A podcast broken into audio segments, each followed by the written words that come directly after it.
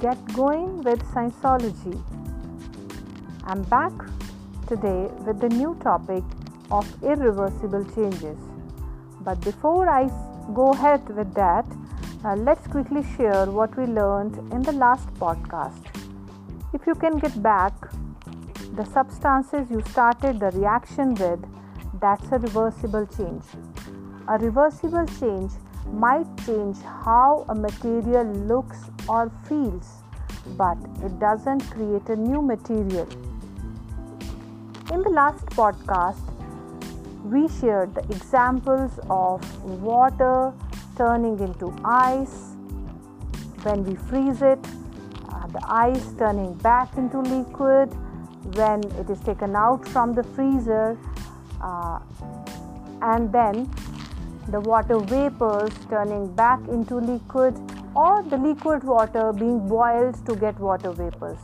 So, these are all examples of reversible changes, and every time we are getting the liquid water back. Now, the irreversible changes are just opposite of those reversible changes. Let's prove it. Hope you are wearing your lab coats, guys. We will prove it with basic kitchen ingredients vinegar and baking soda. What are we going to do is mixing the two 2 spoons of soda and 10 ml of vinegar. The mixture changes and lots of bubbles are formed. These bubbles and the liquid mixtures left behind can't be turned back into vinegar and soda again and in an irreversible change, new materials are always formed, and sometimes these new materials are useful to us.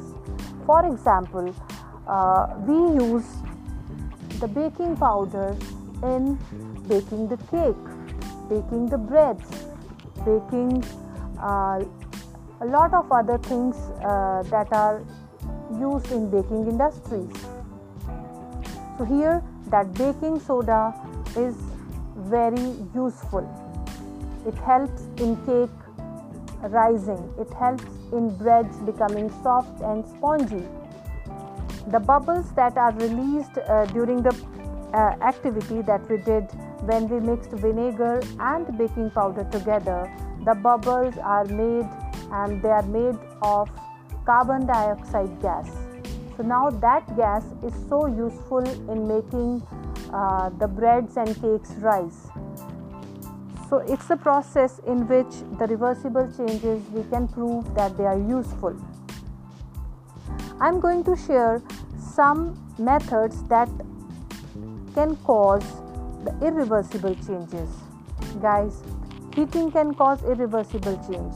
Like during cooking, if you cook a raw egg the cooked egg can't be changed back to raw egg again. Steamed rice can't be changed into uncooked rice. So that is an irreversible change. Mixing the two, two things. Suppose if we have to bake a cake and we use lot of ingredients in baking the cake and we make a batter. So can we get uh, the flour, the eggs, the baking powder out of that batter in their original physical form? No, we can't get them. So that is a an irreversible change. Now, next is burning. We can't get the materials back in their original form. They can change uh, into ash and smoke. So we cannot get the original materials back. These changes are permanent. Let's explore more by few more examples. Making curd out of milk. Curdling milk changes to curd and cream and get spoiled when not refrigerated. We cannot uh, get the cha- get back the milk out of that.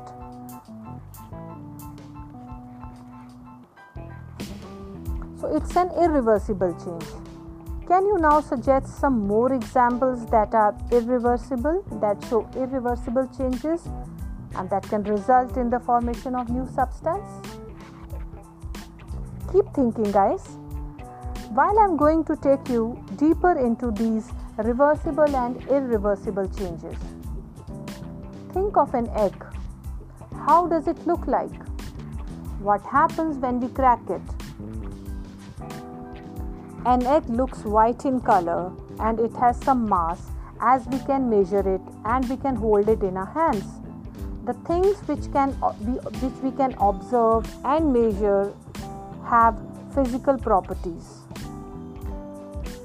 And if we crack the egg, it splits and has two parts, yolk and albumin, but it's still an egg. No new substance is formed, but it has changed physically.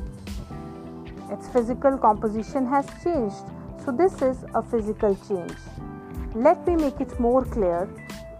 If we take a wooden log and grind it down to sawdust, what change do you think it could be?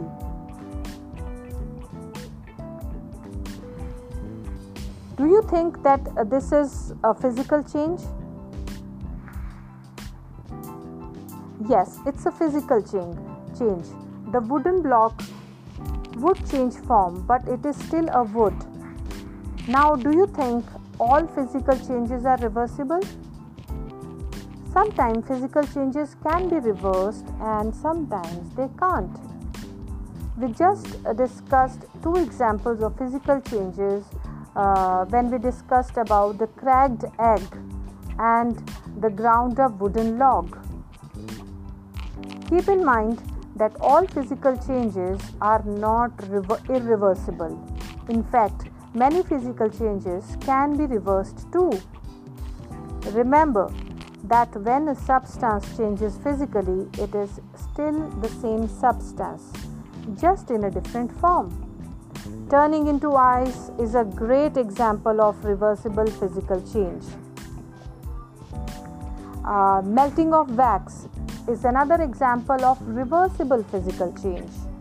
Breaking of a glass is an example of irreversible physical change. So, guys, keep observing the things around you, the changes around you, and do let me know on Twitter using the hashtag Scienceology uh, and tag me Anupam underscore Sharma. Stay tuned for more. Get going, kids. Bye for now.